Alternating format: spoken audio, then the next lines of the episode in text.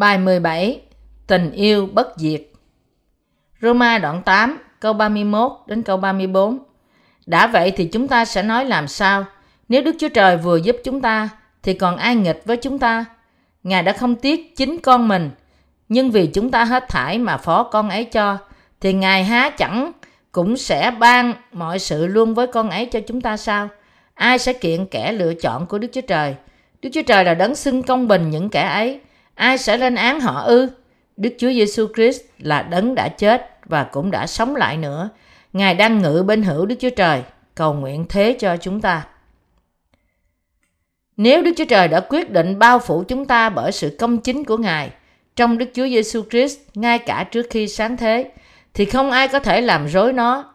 Bởi tin vào sự công chính của Đức Chúa Trời và không qua giáo lý xưng nghĩa, những ai đã trở nên vô tội thì là con cái thật của Đức Chúa Trời. Vì như thế, không một người nào theo cách tôn giáo đúng.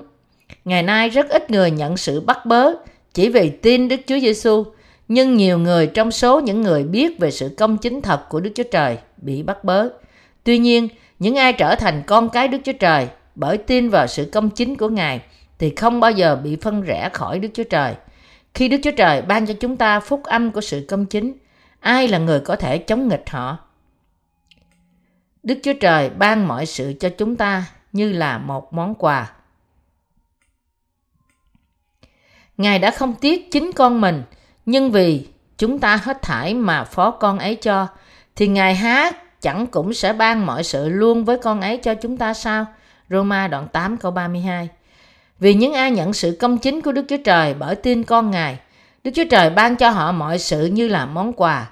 Nước thiên đàng đặt ân trở nên con Đức Chúa Trời, ân điển của sự hiểu biết lời Ngài, phước lành của sự sống để sống như một người làm việc của sự công chính và phước hạnh đời đời.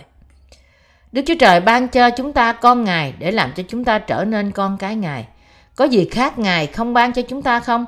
Đức Chúa Trời ban tất cả phước trên trời và đất cho những ai nhận đức tin thật qua sự công chính của Ngài. Tín đồ và tôi tớ của Đức Chúa Trời ca ngợi Ngài mãi mãi vì sự công chính của Ngài. Ai sẽ kiện kẻ lựa chọn của Đức Chúa Trời? Ai sẽ kiện ai sẽ kiện kẻ lựa chọn của Đức Chúa Trời? Đức Chúa Trời là đấng xưng công bình những kẻ ấy. Ai sẽ lên án họ ư? Đức Chúa Giêsu Christ là đấng đã chết và cũng đã sống lại nữa. Ngài đang ngự bên hữu Đức Chúa Trời, cầu nguyện thế cho chúng ta. Roma đoạn 8 câu 33 đến câu 34. Không một ai có thể kiện cáo những người mà Đức Chúa Trời chọn bằng sự công chính của Ngài trong Đức Chúa Giêsu Christ. Vì Chúa Giêsu bởi sự công chính của Ngài đã làm cho họ vô tội trong lòng. Điều này là bởi vì Đức Chúa Trời, không phải ai khác, đã làm cho những ai tin sự công chính của Ngài được trở nên vô tội. Con của Đức Chúa Trời, Đức Chúa Giêsu Christ đã đến thế gian trong thân xác của con người, chịu bắp tem bởi dân bắp tít, nhận về cho chính Ngài gánh nặng của tất cả tội lỗi trên thế gian, chết trên thập tự giá, sống lại từ kẻ chết sau ba ngày và trở nên Chúa của những ai tin. Điều này là tại sao chúng ta không thể nói rằng họ, những người trở nên công chính vì tin vào sự công chính của Đức Chúa Trời là tội nhân hay là người phạm tội.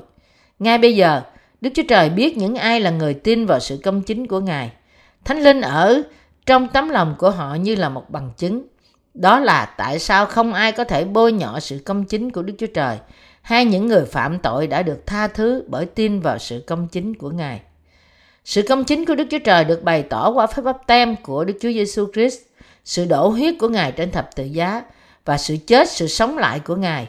Đức Chúa Giêsu Christ sau khi hoàn thành tất cả sự công chính của Đức Chúa Trời, ngồi bên hữu Đức Chúa Trời như là cứu Chúa và là đấng cầu thai cho chúng ta.